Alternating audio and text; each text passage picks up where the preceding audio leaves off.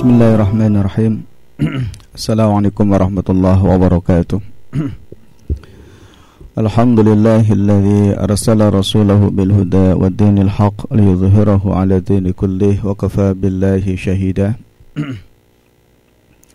اللهم صل وسلم وبارك على رسوله المصطفى حبيبنا وشفينا محمد صلى الله عليه وسلم وعلى آله وأصحابه وأزواجه وذريته ومن تبعهم بإحسان إلى يوم الوفاء.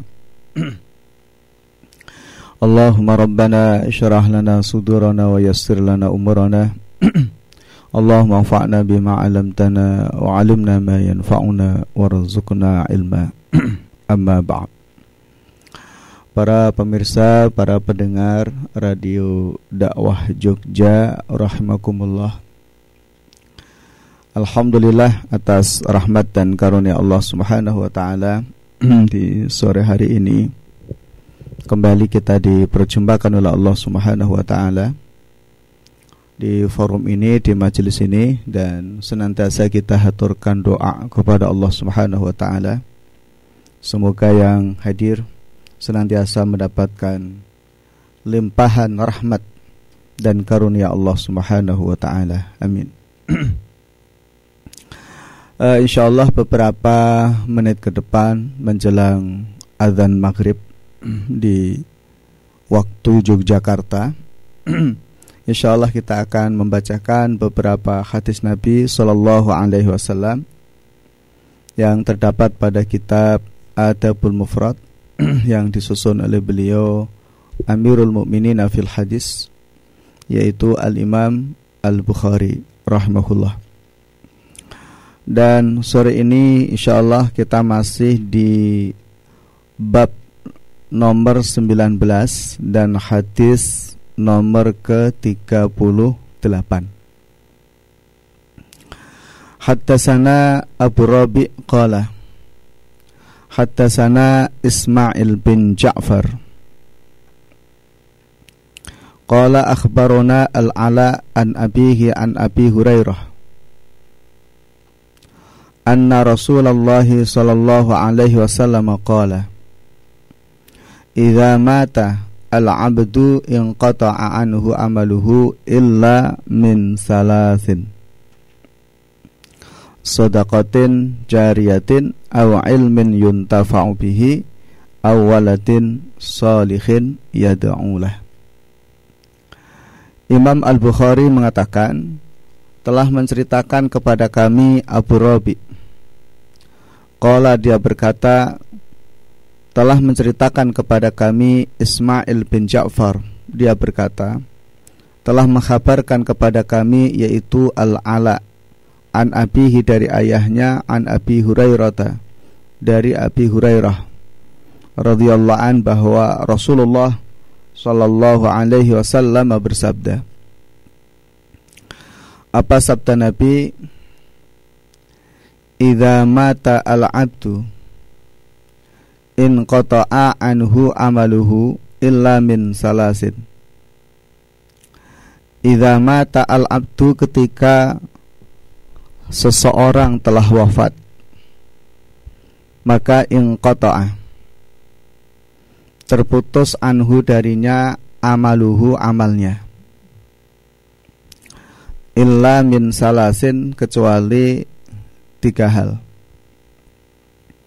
Sodakotin jariyatin yaitu sodakoh jariyah Au ilmin yuntafa'u atau ilmu yang bisa diambil manfaatnya. Awalatin solihin yada'ulah atau anak soleh yang mendoakan orang tua. Hadis ini sebagaimana tema yaitu awalatin solihin yada'ulah jadi anak soleh yang mendoakan orang tua. Jadi salah satu bentuk birul waliden berbakti kepada orang tua ketika sudah wafat orang tua maka yaitu anak soleh. Jadi ketika orang tua memiliki anak yang soleh sebab didikannya, sebab hal-hal yang dilakukan oleh orang tua maka seluruh kebaikan yang dilakukan oleh anaknya otomatis orang tua pun mendapatkan pahala karenanya. Dan inilah di antara tujuan pernikahan dan berkeluarga adalah agar seseorang mendapatkan anak soleh. Sehingga anak soleh ini sungguh memiliki apa namanya nilai yang sangat besar ya bagi orang tua baik ketika dunia maupun juga ketika sudah wafat. baik, uh, yang dari hadis 38 ini ada beberapa poin insya Allah yang bisa kita sampaikan di kesempatan kali ini. Yang pertama adalah fihi dalilun li'adami inqita'i sawab lil a'malis salihah. Jadi hadis ini memberikan petunjuk bahwa pahala amal soleh itu tidak terputus. Ya, pahala amal soleh itu tidak terputus. Tentu yang dimaksudkan pahala amal soleh yang tidak terputus ini adalah memiliki dua sebab. Pertama, sebab yang dilakukan oleh dirinya sendiri, yaitu seseorang ketika masih hidup. Kedua adalah sebab yang dilakukan oleh orang lain yang masih hidup.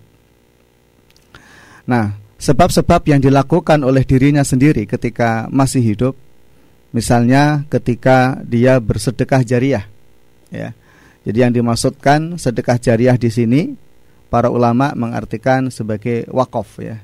Jadi ketika seseorang mewakafkan tanahnya ya atau yang lainnya dan itu untuk kemaslahatan umat Islam, untuk kemaslahatan kaum muslimin, maka ketika itu digunakan, masya Allah, ini manfaatnya sangat besar bagi orang yang sudah meninggal. Ya, manfaatnya sangat besar bagi orang yang sudah meninggal.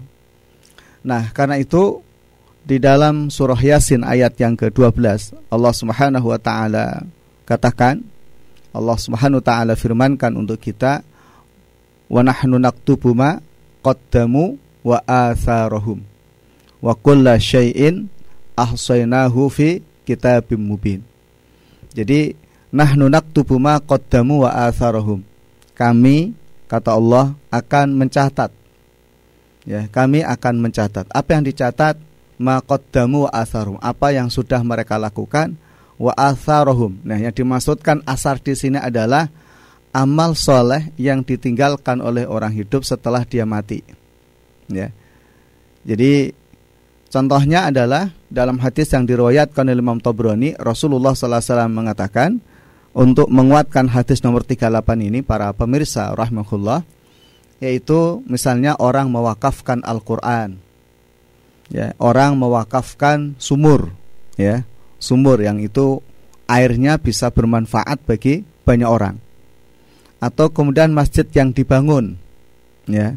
Atau kemudian ilmu ya ilmu yang diajarkan kepada orang lain yang disebut sebagai ilmu yun tafaubihi gitu ya.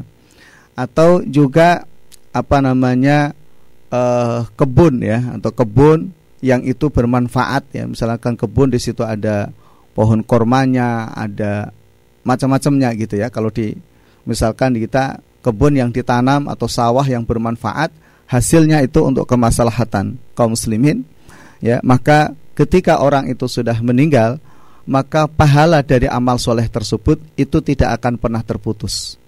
Ya, pahala dari amal soleh tersebut itu tidak akan terputus. Gitu. Jadi yang tidak terputus itu adalah pahalanya, bukan amalnya. Kalau amalnya memang terputus, Ya. Jadi keamalnya terputus sebagaimana hadis tersebut ya idza mata al abdu inqata anhu amaluhu gitu. Jadi amal yang terputus tapi pahalanya tidak terputus. Jadi terus mengalir. Nah, ini yang kemudian disebut alladzi yatasabbaba bi nafsi. Jadi sesuatu yang disebabkan oleh pelakunya sendiri. Ya. Kemudian yang kedua yang diusahakan oleh orang lain. Ya. Yang diusahakan oleh orang lain. Nah, yang diusahakan oleh orang lain sekalian di sini kita sampaikan uh, nomor hadis yang ke-39. Ya. Nomor hadis yang ke-39 uh,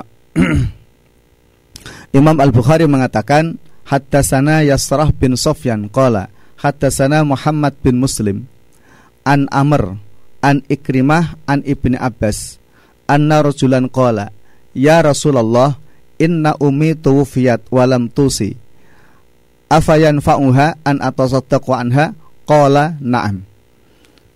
Imam Al-Bukhari mengatakan telah menceritakan kepada kami yaitu Yasarah bin Sofyan. Dia berkata telah menceritakan kepada kami yaitu Muhammad bin Muslim. An Amr ya dari Amr dari Ikrimah dari Ibnu Abbas. Nah Ibnu Abbas bercerita ada seseorang yang bertanya kepada Rasulullah Sallallahu Alaihi Wasallam Ya Rasulullah ya Rasulullah Inna ummi tufiat walam tusi. Ibuku telah wafat Dan tidak memberikan wasiat. Ayan fa'uha an anha Apakah bermanfaat bagi ibuku Kalau aku bersedekah untuk ibuku? Maka Rasulullah menjawab Kala na'am iya. Nah dari sini memberikan penjelasan ada pahala amal soleh yang tidak terputus yang disebabkan oleh orang lain yang itu diniatkan kepada orang yang sudah meninggal. Ya, sebagaimana hadis yang diriwayatkan oleh Imam Al-Bukhari. Misalnya seorang anak ya, seorang anak dia membangun masjid. Nah, ketika dia membangun masjid itu diniatkan pahala amalnya itu adalah untuk siapa? Ibunya atau untuk bapaknya. Jadi sodakohnya. Begitu juga sedekah-sedekah yang lain. Ya, ya misalnya antum di bulan Ramadan seperti ini ya kan? Sedekah dengan niat untuk siapa? Ibunya. Ya dengan niat untuk ibunya atau niat bapaknya atau kakeknya atau neneknya atau keluarganya yang sudah meninggal. Maka dia juga mendapatkan pahala. Jadi jadi pahala amal soleh tidak terputus yang disebabkan karena apa? Usaha orang lain ya. Usaha orang lain. Kalau sedekah termasuk ya ada sedekah jariah ini yang diusahakan boleh lewat dirinya atau juga bisa orang lain gitu. Termasuk misalnya haji. Ya, termasuk haji. Kemudian apa lagi? Korban, ya, umroh misalnya, ya. Ah, yang kalau yang bersifat badaniah puasa dan sholat, ya. Nah, puasa sebagaimana hadis Nabi Shallallahu Alaihi Wasallam, barang siapa orang yang meninggal, kemudian dia masih punya hutang puasa, maka boleh dibayar oleh keluarganya. Juga sahih riwayat Bukhari. Maka kalau kita melihat hadis ini boleh juga. Ya, termasuk juga sholat, ya. Termasuk juga sholat. Hanya saja para ulama berbeda pendapat mengenai tentang masalah Al-Qur'an. Ya. Jadi Al-Qur'an yang dibaca oleh seseorang diniatkan pahalanya itu untuk orang yang sudah meninggal. Nah, sini khilaf di kantor para ulama ya ada di antara mereka yang membatasi pada dalil ya artinya sing ono dalile. Ya, yang ada dalilnya itu apa? Puasa, sholat, itu ada dalilnya, ya. Kemudian apa tadi haji, umroh, korban, itu ada ada dalilnya, ya. Nah, kalau yang tidak ada dalilnya, ada yang mengatakan tidak bisa, ada yang mengatakan bisa. Karena merupakan kias. Ya, artinya kalau orang berhaji, contohnya begini, Paijo berangkat haji. Ya kan? Nah, ketika berangkat haji, maka seharusnya pahalanya siapa? Untuk Paijo, wong dia melakukannya. Tetapi ketika itu dia niatkan untuk bapaknya atau untuk ibunya, maka bapak dan ibunya mendapatkan pahala haji. Sebagaimana Paijo itu melaksanakan haji. Jadi yashtarikani fisawab. Jadi mereka bersekutu dalam pahala karena apa? Pada niat tersebut. Nah, sehingga sebagian ulama ada melakukan kias dalam persoalan itu, yaitu apa? Pada membaca Al-Qur'an. Ya, membaca Al-Qur'an. Jadi misalnya seseorang membaca Al-Qur'an dan setelah membaca Al-Qur'an dia berdoa kepada Allah Subhanahu wa taala agar pahala bacaan Al-Qur'annya itu juga Allah berikan kepada siapa? Bapak dan ibunya atau keluarganya yang sudah meninggal. Jadi kalau Imam Asy-Syafi'i rahimahullah beliau mengatakan itu tidak bisa. Tapi Imam Ahmad bin Hambal mengatakan itu bisa. Imam An-Nawawi rahimahullah di dalam kitab Al-Adhkar menyebutkan bahwa itu bisa. Nah, itu. Ya. Jadi memang ini uh, adalah masalah-masalah di mana para ulama berbeda pendapat. Monggo saja dalam hal seperti itu. Nah, gitu. Tapi prinsip dasarnya di sini mengenai tentang uh, apa namanya? pahala amal soleh itu tidak terputus. Ya, jadi prinsipnya itu pahala amal soleh itu tidak terputus ketika orang itu sudah meninggal baik amal soleh itu diusahakan oleh pelakunya sendiri atau amal soleh itu disebabkan oleh orang lain ya dilakukan oleh orang lain ya.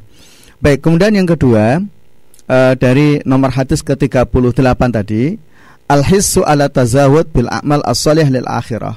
Jadi dorongan bagi siapa pun kita untuk terus menambah pahala amal soleh ya untuk apa? Akhirat ya untuk terus menambah amal soleh untuk untuk akhirat nah dalam situasi apa pun sekecil apa pun ya orang dianjurkan untuk terus menambah amal solehnya, menambah pahalanya di sisi Allah Subhanahu wa taala. Nah, kemudian yang ketiga, al-haddu ala waqfi a'malin yastamirru nafuha mithlu bina'il masajidi wal madarisi wa hafril abar fa kulluha sadaqatun jariyah ya. Jadi al-haddu ala waqfi a'malin. Jadi dorongan ya. Dalam hadis tersebut ada dorongan agar seseorang melakukan amal soleh yang sifatnya itu tetap. Maka disebut namanya apa? Wakaf. Wakaf itu artinya berhenti atau wakaf gitu. Jadi barangnya itu berhenti tetap gitu ya. Nah su kenapa tetap? Supaya manfaatnya pun juga tetap gitu. Dia tidak bergeser. Nah di sini contohnya apa? Mislu bina il masajid jadi contohnya adalah membangun masjid ya seperti tadi yang sudah saya ceritakan. Wal madaris dan madrasah sekolahan. Misalnya wahaf, wahafril abar dan juga apa? Me, sumur membuat sumur ya. Fakuluha sodakoton jariah nah itu masuk dalam kategori apa? Sodakoh jariah ya itu masuk dalam kategori sodakoh sodakoh jariah gitu. Ya. Nah penting juga kita mulai sekarang ini berpikir gitu untuk seperti itu gitu kira-kira sodakoh jariah apa yang bermanfaat bagiku setelah aku nanti mati gitu. Ya. Maka penting juga orang uh, selalu berpikir untuk melakukan tasahum, bermusahamah. Jadi memberikan saham kebaikan kepada apa namanya wasilah atau sarana-sarana ketika dia sudah meninggal dia tidak bisa lagi sholat, dia tidak bisa lagi membaca Quran dan melakukan amal soleh karena sudah meninggal, tetapi dia masih memiliki apa? simpanan amal soleh. Dia masih memiliki simpanan amal soleh yang pahalanya itu terus mengalir. Ya yang pahalanya itu terus mengalir. Allah akbar walillahilham ya. Baik kemudian yang keempat adalah bayanu fadilatil ilmi ya wal hassi alal istiksari fihi minhu wa targhib fi tawrisihi wa tasnifi wal idah. Ya. Yaitu penjelasan tentang keutamaan ilmu dan memperbanyak belajar memperbanyak mengamalkan ilmu gitu ya. Itu fitaurisihi melakukan tauris bitaklimi dengan cara mengajar watasnif atau menulis buku ya wal idoh dan melakukan penerangan. Nah ilmu yang manfaat. Jadi kalimatnya adalah ilmun yun taufaubihi masya Allah. Jadi antum para guru ya ketika ada satu huruf yang antum ajarkan kepada orang lain ya dan itu bermanfaat masya Allah maka di alam kubur itu akan terus mendapatkan kebaikan dan pahala dari sisi Allah Subhanahu wa taala gitu. Maka di sini sesungguhnya para pemirsa, para pendengar rahimakumullah, kita itu tidak bisa mengejar pahala para guru kita. Ya. Kita tidak bisa mengejar pahala guru-guru kita itu. Kenapa demikian? Karena kita menjadi baik atau kita bisa melakukan amal soleh adalah karena ajaran para guru kita. Ya. Itu adalah karena ajaran para guru kita. Nah, padahal Allah Subhanahu wa taala telah mengatakan, "Manja abil hasanati falahu asyru amsaliha." Jadi barang siapa yang melakukan kebaikan, maka Allah taala akan memberikan balasan berapa? Asyru amsaliha. Jadi apa namanya? 10 kali lipat. Nah, kalau kita melakukan kebaikan dan kebaikan itu adalah ajaran dari guru kita, gitu kan? Kita itu akan mendapatkan pahala berapa? 10 kali lipat. Tetapi guru kita akan mendapatkan kelipatan sebagaimana kelipatan orang yang mengamalkannya. Misalnya ada seorang guru namanya Abdullah, ya kan? Dia punya murid 10. Masing-masing muridnya itu mengamalkan apa yang diajarkan dan satu kebaikan itu 10 kali lipat. Maka guru bernama Abdullah ini mendapat pahala berapa? 100. Nah, kalau kemudian muridnya punya murid, muridnya punya murid, muridnya punya murid, muridnya punya murid gitu. Dan begitu seterusnya gitu. Maka sungguh betapa besar pahala yang Allah Subhanahu wa taala karuniakan kepada mereka. Nah, oleh karena itu jadi kalau misalnya kita ada kesempatan untuk menyampaikan ilmu, masya Allah sampaikan. Karena itu merupakan pahala yang besar di sisi Allah Subhanahu wa taala. Rasulullah wasallam mengatakan, "Man ala khairin kafailihi." Jadi barang siapa yang menunjukkan kepada kebaikan, maka apa? Dia seperti orang yang melakukannya. Jadi dia kafaili, dia seperti orang yang melakukannya. Dia mendapatkan pahala yang sama gitu. Dia mendapatkan pahala yang sama. Nah, termasuk juga di dalamnya adalah dalam bab apa? Ilmu pengetahuan. Ya. Jadi termasuk di dalamnya adalah ilmu pengetahuan gitu. Jadi ketika seseorang mengajarkan orang lain kebaikan ya dan kebaikan itu ditiru oleh orang lain, masya Allah dan terus begitu maka dia akan mendapatkan pahala yang berlipat ya termasuk juga tasnif buku ya buku itu masya Allah. Jadi kalau kita lihat para ulama ini ya buku-buku yang telah mereka tulis gitu ya dan itu bermanfaat. Ya katakanlah misalkan Imam An Nawawi rahimahullah ya belum menulis buku namanya Riyadhus Shalihin ya atau yang paling kecil lah yang terkenal dengan apa? Arba'in An Nawawi jadi 40 hadis saja dia. 40 hadis itu masya Allah itu dikaji di mana-mana itu. Ya itu dikaji di mana-mana disyarah oleh banyak para ulama ya dan itu syarah juga dibaca diamalkan difahami itu masya Allah jadi itulah yang sering kali uh, kita sampaikan ya bahwa kita kalau kita bicara tentang mengejar pahala para guru kita itu kita tidak akan pernah apa? Bisa. Karena semakin banyak kita melakukan amal soleh, maka guru kita juga mendapatkan apa? Kiriman pahala yang sangat banyak dari sisi Allah Subhanahu wa taala. Nah, itu yang disebut nama termasuk tadi apa? Jadi pahala amal soleh yang tidak terputus ya. Ya. Illal amanu wa amilus solihat falahum ajrun ghairu mamnun. Ya dimaksudkan ghairu mamnun adalah pahala amal soleh yang tidak terputus ya. Baik, kemudian yang kelima dari nomor hadis ke-38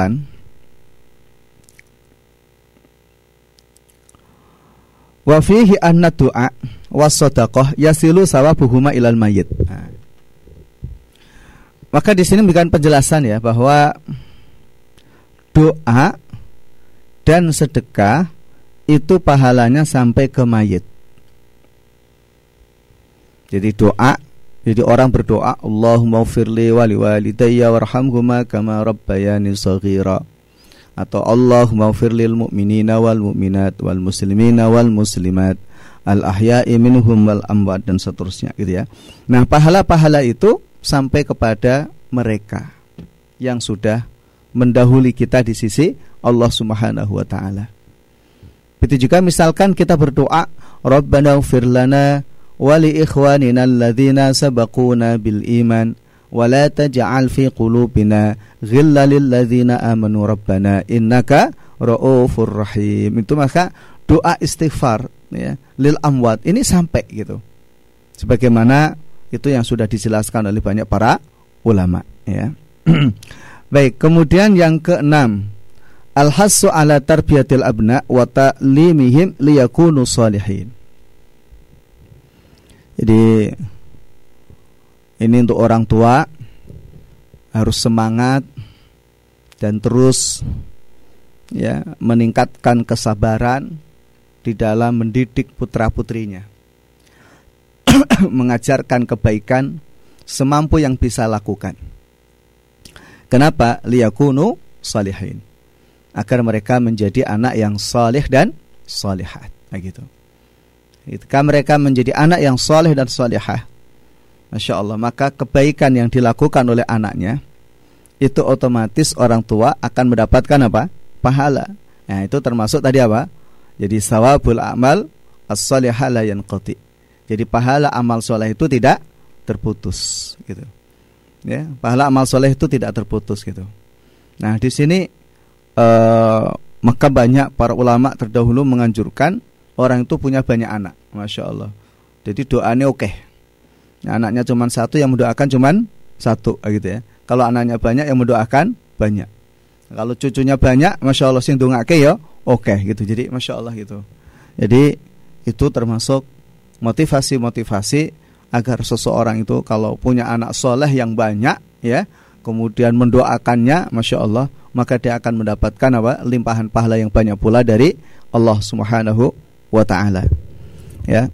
Baik, kemudian yang ketujuh wa fihi fadilatuz zawaj minal mar'ati as-salihah li talabil waladis salih at-ta'i fi dhahril ghaib.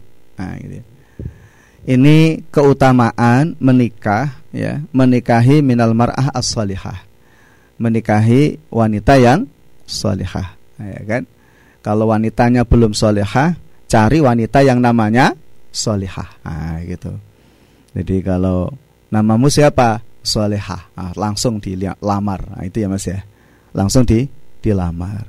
Kalau kalau ditanya, "Lo kok langsung dilamar?" Lah perintahnya menikahi wanita solehah, iya kan? Kalau wanitanya belum solehah, maka namanya paling tidak sudah solehah, nah, gitu ya. Harapannya apa? Litola pilwalat as-salih Harapannya adalah agar Allah Subhanahu wa taala memberikan anak yang saleh. Yang mana anak yang saleh tersebut ada fi ghaib yang mendoakan kedua orang tuanya. Yang selalu mendoakan orang tua di mana saja. Dia selalu mengangkat kedua tangannya memohon kepada Allah Subhanahu wa taala, "Rabbighfirli wali walidayya warhamhuma kama rabbayani shaghira." Masyaallah gitu ya. Jadi ketika seorang anak mengucapkan kalimat itu, Rabbighfirli wali walidayya warhamhuma kama rabbayani shaghira gitu. Maka doa ini Allah akbar walillahilham dikirimkan dibawa oleh malaikat dihaturkan kepada Allah Subhanahu wa taala dan kemudian dihaturkan oleh Allah kepada siapa? Kedua orang tua yang mendoakannya tadi, yang didoakan oleh anaknya tadi bentuk kenikmatan-kenikmatan di alam kubur yang luar biasa besarnya. Dan kemudian malaikat yang membawa ya yang menghantarkan itu mengatakan ini adalah doa istighfar anakmu untukmu. Nah, itu Masya Allah gitu. Jadi ini adalah doa gitu. Jadi Allah Akbar walillahilham. Jadi ini doa yang memiliki manfaat yang sangat besar ya dari seorang anak yang soleh kepada siapa? Kedua orang tuanya yang sudah wafat lebih dahulu. Baik ya, itu tadi uh, beberapa poin berkaitan tentang nomor hadis ke 38. Baik, tadi nomor hadis ke-39 sudah kita bacakan ya, yaitu kisah tentang seorang laki-laki yang bertanya kepada Rasulullah bahwa ibunya wafat dan tidak memberikan wasiat. Nah, kalau bersedekah atas nama ibunya, apakah itu bermanfaat bagi ibunya? Maka Nabi Shallallahu Alaihi Wasallam jawab, naam, ya, sedekah itu bermanfaat bagi ibunya.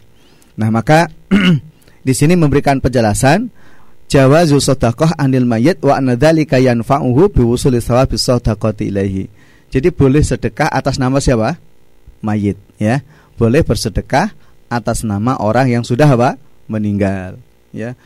Ya, ya tadi sederhana misalnya di bulan Ramadan orang bisa memberikan iftar nah, gitu ya orang bisa memberikan iftar nah pahalanya juga diniatkan untuk siapa kedua orang tuanya. Masya Allah. Itu sungguh sesuatu yang sangat indah gitu ya. Itu sesuatu yang sangat indah. Dia mendapatkan pahala sebab sedekahnya tersebut. Orang tua juga mendapatkan apa? Pahala. Itu masya Allah. Ya pahala yang dihaturkan oleh siapa? Oleh anaknya. Dari sedekahnya. Ah gitu ya.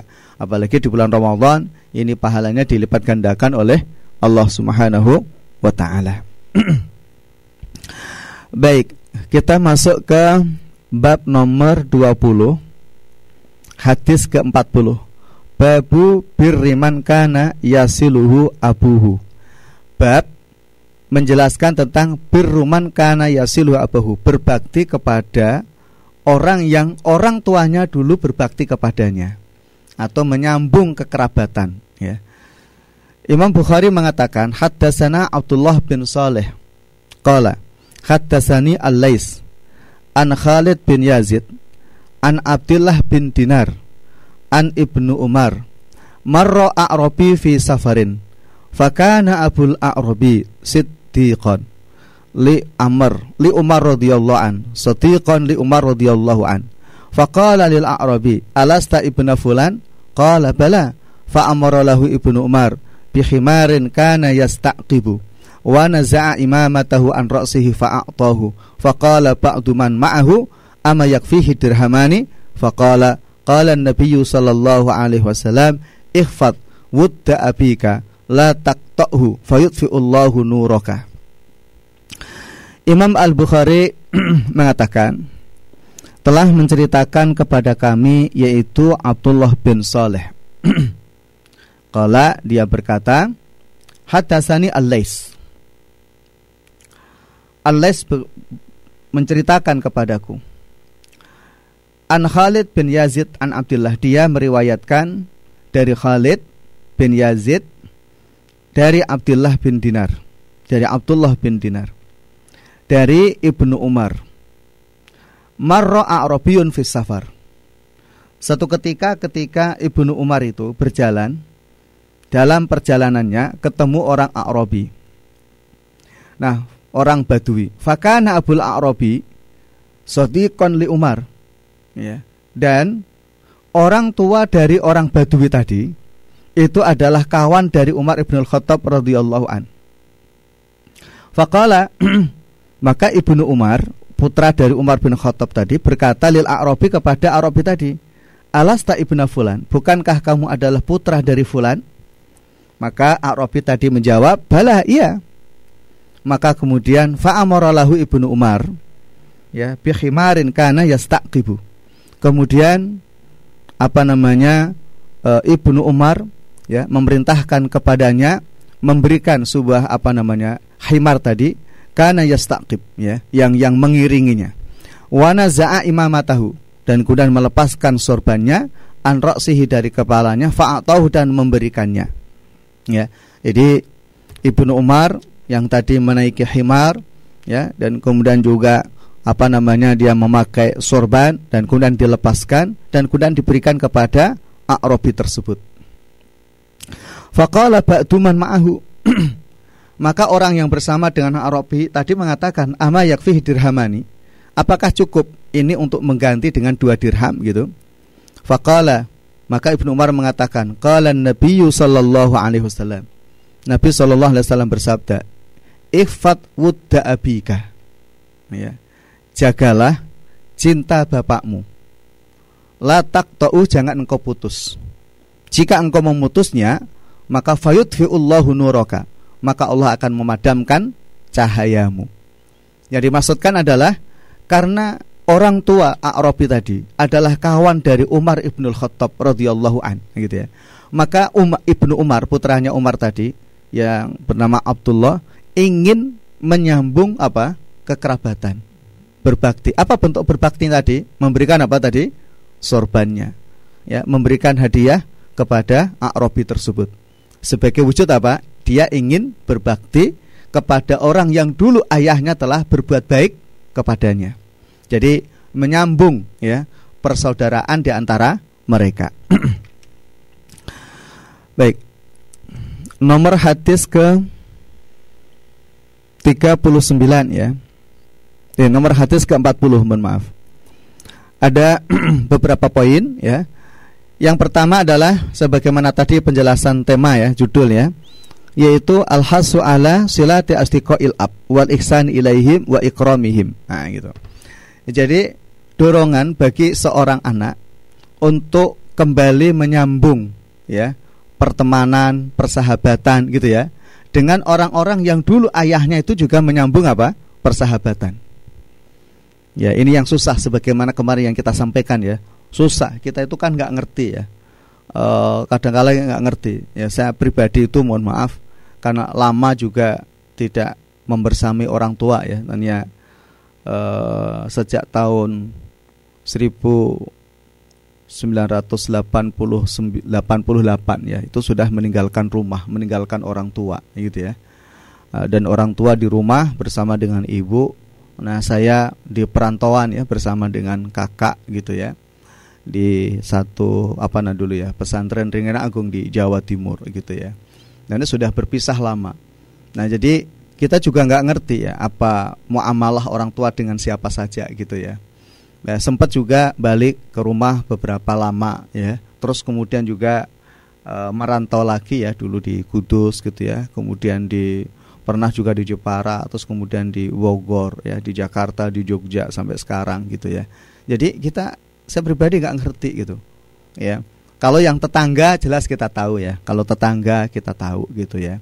Nah, kalau mungkin kakak-kakak saya ada yang tahu ya. Tapi ini bagus ya, sebuah apa ya nasihat dari Islam gitu ya, nasihat dari Islam, nasihat dari Rasulullah sallallahu alaihi wasallam, nasihat dari Abdullah bin Umar itu ya.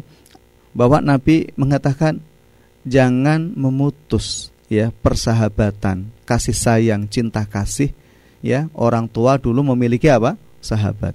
Teruslah menyambungnya gitu. Ya, terus apa? menyambungnya dan berbuat baik kepada mereka, memuliakan mereka gitu. Karena apa? Yang kedua, perbuatan seperti itu termasuk wahwa minun libiril abbi wa ikramihi likaunihi bisababihi. Ya. Itu sama halnya kita juga berbakti kepada orang tua kita. Ya, sama halnya kita berbakti kepada orang tua kita. Karena apa? Kita telah menyambung persahabatan dengan kawan-kawan orang tua. Ya menyambung persahabatan, tetap berbuat kepada mereka, masya Allah. Jadi itu sesuatu lah gitu ya yang disampaikan oleh Rasulullah Shallallahu Alaihi Wasallam mengenai tentang hal ini. Karena kadangkala memang kebanyakan anak itu kalau orang tua sudah meninggal, ya orang tua sudah wafat, ya sudah selesai gitu. Ya, entah sahabatnya orang tua siapa, apa itu kita udah nggak nggak mikir gitu, karena dianggap sudah selesai semuanya. Nah, tapi ternyata di sini kita temukan ya. Kita temukan yang dibahas yang diangkat tema oleh beliau Imam Al Bukhari bahwa dianjurkan seorang anak itu untuk menyambung apa? persahabatan. Dengan siapa? Sahabat orang tua. Kalau misalkan dia sudah meninggal maka dengan anaknya. Ya, maka dengan apa? Anaknya gitu. Bagus banget ya. Kalau misalnya sama-sama baik besanan. Nah, itu juga menarik gitu kan? ya, besanan gitu nggak tahu besanan itu apa ya mas pakai ngono lah ya supaya apa pertemanan persahabatan itu tetap terjaga dan terjalin masya Allah itu sesuatu yang sangat indah ya. Itu sesuatu yang sangat indah ya. Nah kemudian berikutnya adalah al wa'idu ala hajri asdiqail ab bi anna dzalika nurul iman. Jadi apa ya uh, ancaman ya.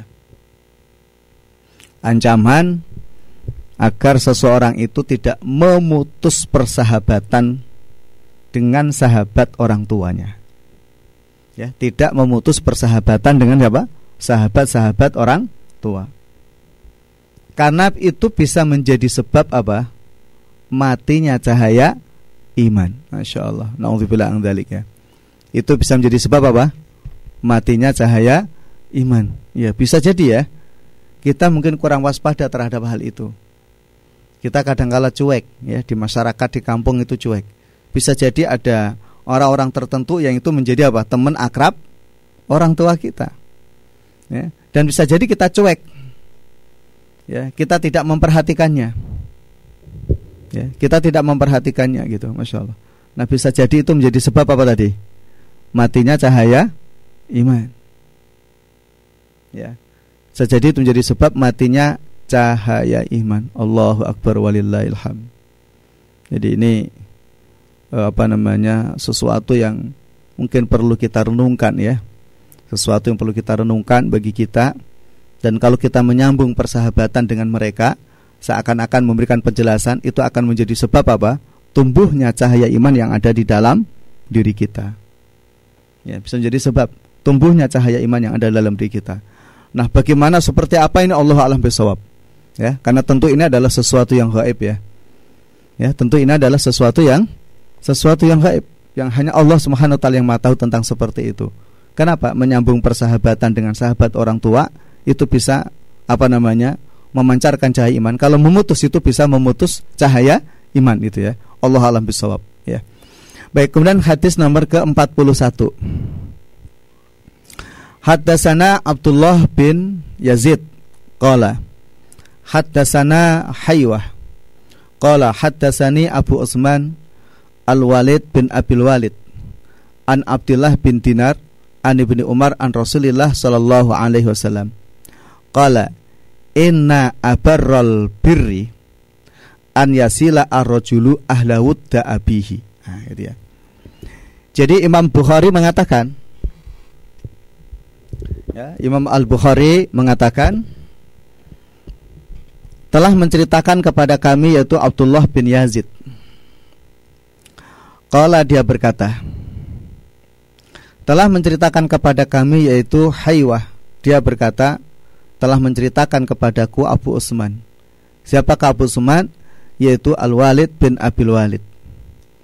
Dari Abdullah bin Dinar dari Ibnu Umar. Dari Rasulullah Shallallahu alaihi wasallam. Rasulullah Shallallahu Alaihi Wasallam bersabda. Apa yang disabdakan oleh Nabi? Inna abarrol birri an yasila ar-rajulu ahla wudda abihi. Inna abarrol birri. Sungguh kebaikan yang paling baik. Ya, berbakti yang paling berbakti An yasila yaitu seseorang menyambung Ar-rajulu seseorang Ahla wudda abihi Yaitu orang-orang yang dikasihi oleh orang tuanya ya. Di antara kebajikan yang paling baik Kebaikan yang paling baik adalah Ketika seorang anak itu apa? Menyambung persahabatan kembali dengan Sahabat-sahabat orang tuanya Masya Allah, Masya Allah Ini mungkin di luar dalam pemikiran kita ya selama ini. Kebaikan-kebaikan mungkin ada satu yang terlewatkan dalam hidup ini. Dan ini sungguh sesuatu nasihat yang sangat terbawi banget ya. Ini memberikan satu nilai pelajaran hidup ya, agar kita dalam hidup ini selalu serawung. Ya, selalu serawung. Dan bagus juga memperkenalkan diri. Kalau di kampung misalnya ya, uh, antum ditanya kan karena lama meninggalkan kampung ya terus mulai ora dikenal ditanya itu kamu siapa gitu mohon maaf bapak saya namanya Fulan bin Fulan saya adalah putra dari bapak Fulan nah gitu itu kalau apakah bapak kenal dengan bapak saya gitu kalau kenal nah itu bagus itu langsung dekati untuk ya sekadar untuk uh, apa namanya uh, menyambung persahabatan tadi ya untuk menyambung persahabatan gitu masya Allah masya Allah masya Allah ya. baik dari nomor hadis 41 ini ada beberapa poin ya. uh, pertama adalah fihi fadulusillah ma'astiqohil ab ba'da mautihi. Nah, gitu ya. Ini merupakan hadis yang menjelaskan tentang keutamaan menyambung persahabatan dengan sahabat orang tua kita yang sudah apa? wafat. Jadi persahabatan itu disambung kembali gitu. Entah bagaimana, seperti apa ya. ya biasanya kalau di tradisi kita ada halal bihalal ya. Kalau misalkan bisa kita mengunjunginya di bulan apa di bulan Syawal gitu ya. Subhanallah, itu sesuatu yang sangat indah. Tetapi kalau setidaknya bisa, nah masya Allah ini ngerti gini biye gitu ya. Tapi sekiranya ada satu lah ya, sahabat orang tua yang kita apa? Kita kunjungi kalau dia sudah meninggal ya. Baik, kemudian berikutnya adalah watal tahiku bihi sadiqatul um wa astiqal ajdad wal masyaikh ya wazaud wazaujah kam wasabitun fi hadisin akhar ya termasuk yang seperti itu adalah siapa teman atau sahabat ibu ya sahabat ibu kita ya. Ketika ibu sudah wafat maka siapa sahabat-sahabatnya? Kita mengunjunginya. Termasuk juga kakek nenek baik dari jalur ibu atau jalur bapak. Masya Allah tambah oke okay ya. Ya menyambung kekerabatan menyambung persahabatan kembali ya. Termasuk wal masyayikh para guru. Ya para guru kalau kita punya guru guru punya sahabat nah kita silaturahim ke sahabat guru kita itu nah, ini bagian ya jadi apa namanya sesuatu yang sangat bermanfaat gitu ya sesuatu yang sangat sangat bermanfaat kemudian wazauji wazaujah ya sahabat istri atau suami sebagaimana dilakukan oleh siapa Rasulullah Shallallahu Alaihi wasallam. Hingga dalam satu kisah itu kan Aisyah radhiyallahu anha begitu besar cemburunya kepada siapa? Khadijah. Karena apa? Rasulullah SAW selalu menyebut nama Khadijah. Ya bukan hanya itu. Suatu ketika Rasulullah mendapatkan hadiah daging. Ya, karena daging itu tidak dimasak, dibungkus kembali yang bagus oleh Nabi dan kemudian Nabi memanggil seseorang untuk agar daging itu dikirimkan kepada fulanah. Kenapa? Karena fulanah itu adalah sahabat dekat Khadijah. Masya Allah gitu ya. Begitu juga misalkan seorang istri ya, suaminya meninggal. Nah, tentu suami ini punya sahabat dan kawan. Itu juga dianjurkan untuk tetap menyambung persahabatannya. Begitu juga sebaliknya, ya. Ketika istrinya meninggal, maka seorang suami pun juga dianjurkan untuk menyambung persahabatan dengan apa? teman atau sahabat istrinya tadi. Agar apa? Semuanya itu terus berjalan. Dan insya Allah itu memberikan kebaikan ya, itu memberikan kebaikan. Baik, kemudian berikutnya adalah wa muwasatin Nabi sallallahu alaihi wasallam li Khadijah radhiyallahu anha ya ya wasilatuhu lahunna ma'rufah ya gitu ya. Sebagaimana juga yang dilakukan oleh apa? Rasulullah sallallahu alaihi wasallam tadi yang sudah saya ceritakan. Nabi itu selalu apa ya? memperhatikan sahabat-sahabat istrinya yaitu apa? Khadijah. Ya. Selalu memperhatikan. Didoakan, ya, disambangi, dikunjungi ya. Karena mereka itu adalah sahabat dekatnya Khadijah memberikan satu harapan agar itu juga baik untuk semuanya ya baik untuk semuanya ya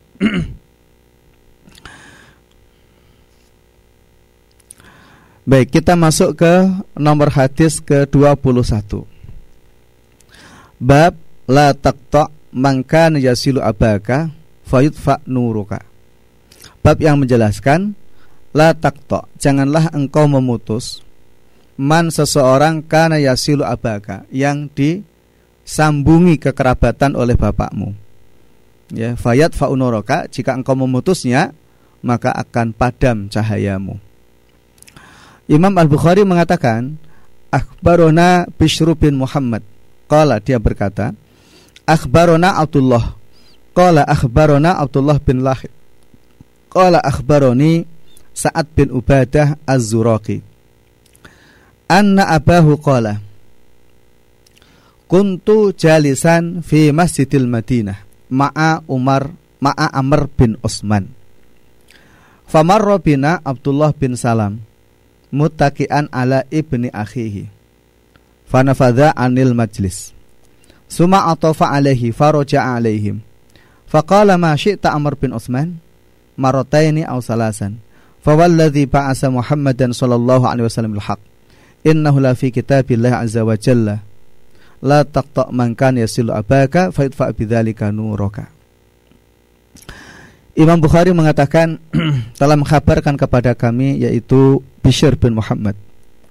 Telah menghabarkan kepada kami yaitu Abdullah. Dia berkata telah menghabarkan kepadaku Abdullah bin Lahik dia berkata telah menghabarkan kepadaku yaitu Sa'ad bin Ab, Sa'ad bin Ubadah Az-Zuraqi. Anna abahu qala, sesungguhnya ayahnya itu bercerita. Kuntu saat itu aku jalisan fi masjid fi Masjidil Madinah. Aku sedang duduk-duduk di Masjid Madinah. Ma'a Amr bin Osman bersama dengan Amru bin Osman. Nah, ketika kami sedang duduk itu, Famar Robina Abdullah bin Salam. Tiba-tiba lewat yaitu Abdullah bin Salam. Yang mana mutakian ala ibn akhi dia sedang bersandar ya e, dengan anak laki-laki saudaranya yaitu dengan keponakannya. Fana fadha andil majlis. Setelah itu tiba-tiba meninggalkan majlis. Suma atau fa'alaihi faroja alaihim. Nah, kemudian uh, apa namanya summa atau fa'alaihi dia diminta ya dirayu untuk bisa kembali lagi faroja alaikum dan kembali kepada mereka Fakala dan kemudian dia mengatakan masyikta Amr bin Utsman apa yang hendak kamu lakukan wahai Amr bin Utsman ya belum mengatakan itu dua atau tiga kali maka fawalladzi ba'asa Muhammadan sallallahu alaihi wasallam bil maka demi zat yang telah mengutus Muhammad sallallahu alaihi wasallam dengan benar. Innahu la fi kitabillahi azza wa jalla. Sungguh itu berada di dalam kitab Allah azza wa jalla. Dia mengatakan itu dua kali. Apa itu? La taqta. Man kana yasilu abaka fadfa bidzalika nuruka. Janganlah engkau memutus orang yang sudah disambung oleh bapakmu. Sebab dengan itu ketika engkau memutusnya maka akan padam dengan hal itu cahayamu. Nah, hadis nomor 42 ini meneguhkan kembali nomor hadis sebelumnya ya, yaitu 41 dan 39. Ya. 41 dan 40, mohon maaf. Yang secara umum memberikan pandangan agar seorang anak ini tetap menyambung persahabatan dengan sahabat-sahabat orang tuanya yang sudah wafat. Jadi kalau orang tua yang sudah wafat, dia punya sahabat, nah gitu ya, maka disambung kembali persahabatan itu. Ya. Baik, nomor hadis 42 ini uh, sebagaimana penjelasan sebelumnya ya, yaitu pentingnya ya seorang anak terus melakukan ya bagus juga kalau misalkan melakukan apa istilahnya ya pendataan atau apalah istilahnya gitu ya tanya ke seseorang ya kamu tahu nggak sahabat bapak saya itu siapa saja gitu ditulis dicatat alamatnya keluarganya di mana gitu ya sekiranya mungkin itu dikunjungi. Ya sekadar mengunjungi saja. Sebagaimana yang disampaikan oleh Rasulullah Shallallahu alaihi wasallam. Baik, demikian para pemirsa, para pendengar rahmatullah yang dapat saya sampaikan di sore hari ini. Mudah-mudahan yang sedikit ini bermanfaat. Selamat berbuka. Allah alam bisawab. Subhanakallahumma hamdika asyhadu an la ilaha illa anta astaghfiruka wa atubu ilaik. Assalamualaikum warahmatullahi wabarakatuh.